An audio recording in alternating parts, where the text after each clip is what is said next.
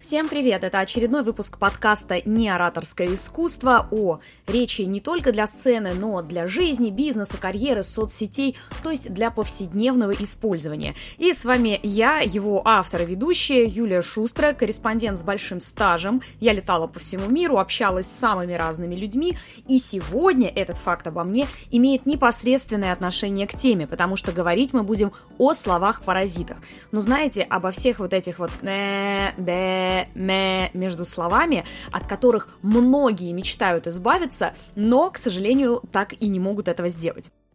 Итак, э, начну я с того, что подкаст такой внеочередной, и записать я его решила, потому что начала у себя в соцсетях рассказывать людям, как я работаю на курсе со словами-паразитами. Еще раз повторюсь, тема сложная, искоренить слова-паразиты, как правило, тяжело, но это же не значит, что невозможно. Итак, как же я на своем курсе дизайн речи работаю с этой проблемой? На самом деле не сразу пришла идея, а потом я вспомнила, как у нас готовят корреспондентов к прямым эфирам. Сама я в прямых эфирах работала много лет, и, естественно, давайте сразу отделять, как говорится, мух от котлет. Да, есть корреспонденты, которые ведут репортажи тоже со всякими э, б и так далее, но мы же ведь хотим ориентироваться на красивую речь.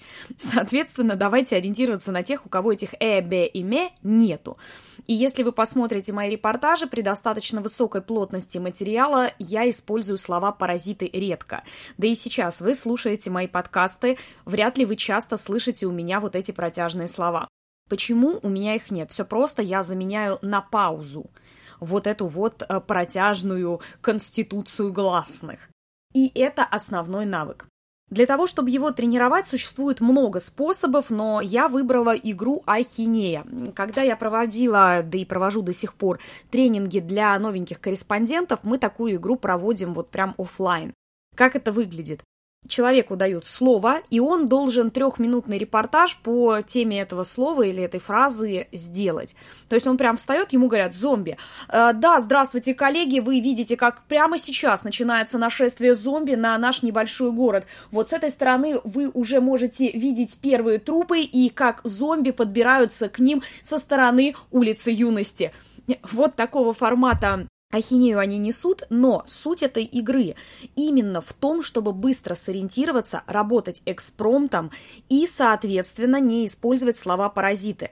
Слово «зомби» у меня здесь сейчас появилось внезапно. Я никогда не продумываю сценарии для подкастов, записываю их с первого дубля, собственно, так же, как и всегда писала мои репортажи. Так почему же слова-паразиты не появляются там, где я думаю? Потому что мы заменяем на паузу. За это я ругаю корреспондентов на тренингах, а вот учеников я не ругаю, я их скорее поддерживаю. Ну, корреспондентов надо ругать, у них там другая немножечко специфика, ладно. Не будем сейчас о грустном.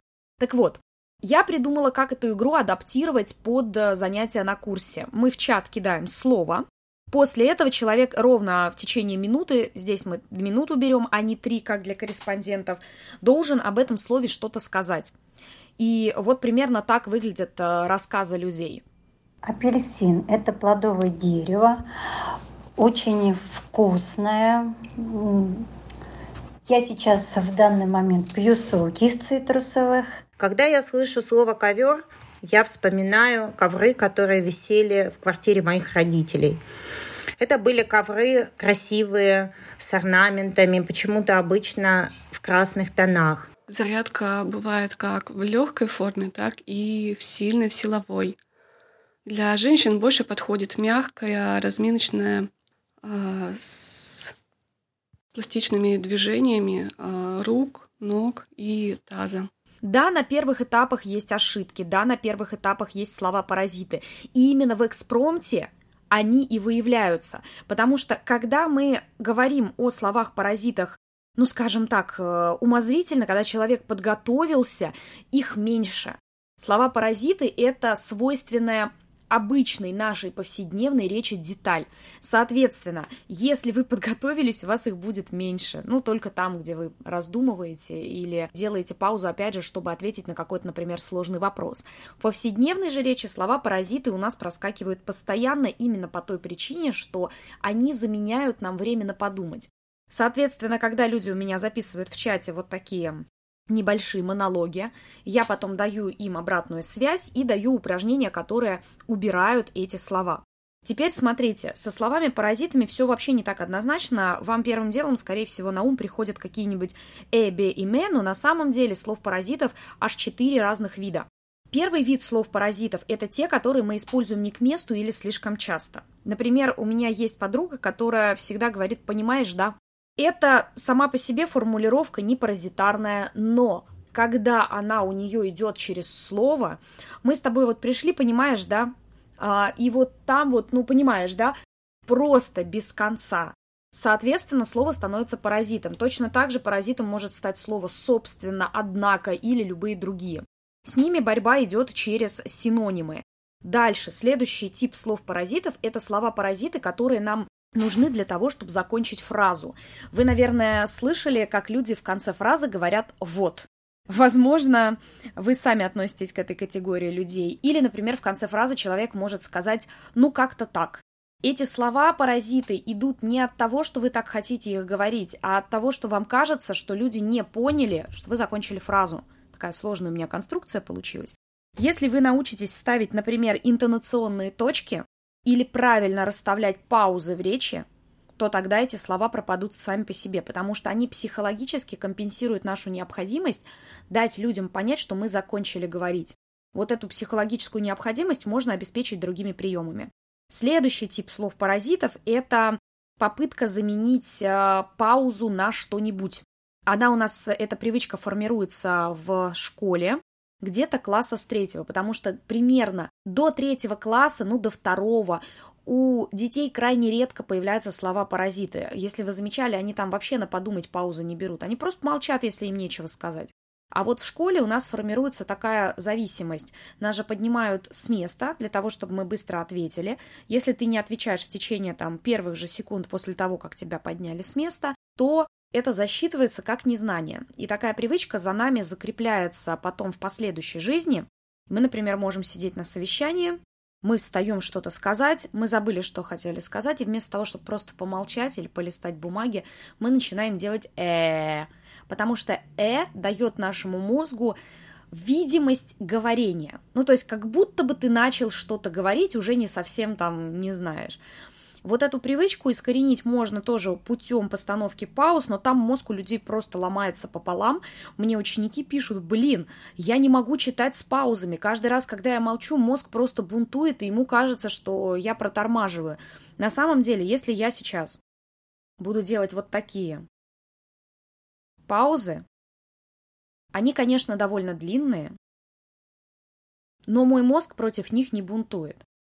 Я сейчас э, просто этот подкаст так записываю, знаете, в ускоренном варианте, потому что я только что решила, что он необходим, хочу его быстро выложить, но если мне очень нужно замедлить темп, я совершенно спокойно, психологически его замедляю даже на очень больших дистанциях.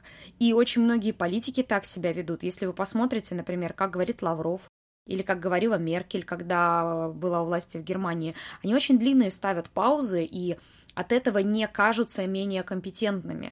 Поэтому используйте паузы и тренируйтесь их ставить. Мозг будет ломаться, да, мозгу будет очень тяжело, но можно всегда взять книгу и читать книгу с усиленными паузами, вот такими, как я сейчас показывала, с длинными. Вы прям почувствуете, как ваша голова летит и такая, блин, как так? Нельзя молчать, надо говорить. Будет такое ощущение, действительно. И есть еще один тип слов-паразитов – это слова-паразиты, маскирующие дикционные ошибки. Это когда вы не смогли, например, сказать коллаборационный, и у вас коллабора... Эм, эм, вот это «ам» появляется после непроговоренного слова. И для того, чтобы таких вещей не было, тоже учат э, ставить правильные, во-первых, паузы, ну а во-вторых, если у вас не будет проблем с дикцией, то и таких «а» не будет тоже. Часто на каких-то смысловых ошибках мы тоже делаем подобные вещи. Очень часто люди начинают извиняться за ошибки и тоже начинают на этом паразитировать. Ваша речь засоряется именно вот такими ненужными элементами. Давайте я резюмирую этот подкаст, не хочу делать его слишком длинным, а 10 минут уже с лишним наговорила.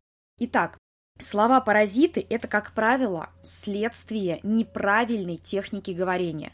Если у вас проблемы с дыханием и вы не можете нормально поставить паузы, если у вас проблемы с ритмом речи и паузы вашему мозгу кажутся чем-то криминальным, если у вас проблемы с дикцией и вы маскируете их словами-паразитами, или если у вас проблемы с логикой речи, а проблемы с логикой речи включают в себя словарный запас, активный, важно понимать. То есть, смотрите, если первая часть проблем, то, что я сейчас перечислила, это относится к технике речи, то вторая часть проблем со словами-паразитами относится к логике речи. И к логике речи оно относится следующим образом. Допустим, вы можете сказать э, слово «например», и оно у вас как паразитарно идет. Вы «например», «например», «например». Я вот сейчас сказала «допустим», давайте представим, если взять за правило и так далее. Когда у вас большое количество активных синонимов в речи, важно не пассивных, вы в теории все эти слова знаете. Нет ни одного слова из тех, которые я сейчас произнесла, смысла которого вы бы не осознавали. В вашем пассивном словарном запасе они есть. Но между пассивным и активным словарным запасом такая пропасть между теми словами, которые мы знаем и которые мы реально используем, что его нужно наращивать искусственно. То есть вы должны применять альтернативные слова для того, чтобы искоренить свои паразиты. То есть это второй вариант борьбы. Итого мы можем пойти по пути техники либо логики речи, и дальше будет разочарование века, борьба со словами-паразитами – это борьба в долгую. За неделю вы от них не избавитесь ну никак, они все равно с вами будут оставаться. Привычка к правильной постановке пауз и к правильной замене слов, она формируется постепенно.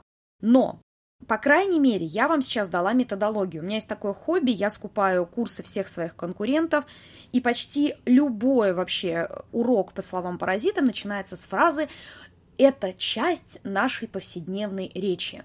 Давайте будем менее строго к себе относиться, ну или в крайнем случае предлагают методы контроля, знаете, типа резиночку повесить на руку и щелкать себя каждый раз, когда ты это слово используешь. Не могу сказать, что это полный бред, но это правильно. Действительно, это часть нашей повседневной речи. Действительно, от них можно избавиться, напоминая себе, что ты их использовал. Но, блин, если бы Слова-паразиты были настолько неважной проблемой, не было бы такого количества людей, которые хотят от них избавиться. И говорить им, что ну просто расслабьтесь, это нормально, либо пытайтесь себя контролировать в течение дня, но это же не решение проблемы. Поэтому решение проблемы может быть тоже в нескольких ракурсах направлено. Если у вас слова-паразиты э, достаточно сильные, то сначала в любом случае будет идти работа с техникой. Пока вы не поставите дыхание, пока вы не поставите ритм речи, пока вы не перестанете запинаться на словах, не уйдут никуда ваши слова-паразиты. Можете даже не мечтать об этом. После этого, когда у вас с техникой уже все в порядке, на уровне логики добивается активный словарный запас, активный. И дальше могут быть методы контроля. Здесь я разделяю своих учеников на экстравертов и интровертов. Экстраверты у меня работают вот по этой журналистской методике, по принципу игры ахинея, о котором я вам уже рассказывала.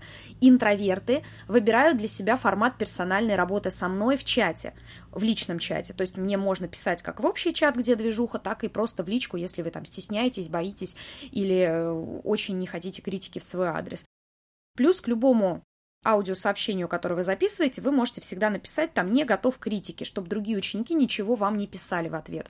На мой взгляд, это очень такое лояльное отношение для того, чтобы человек не чувствовал себя в зоне дискомфорта.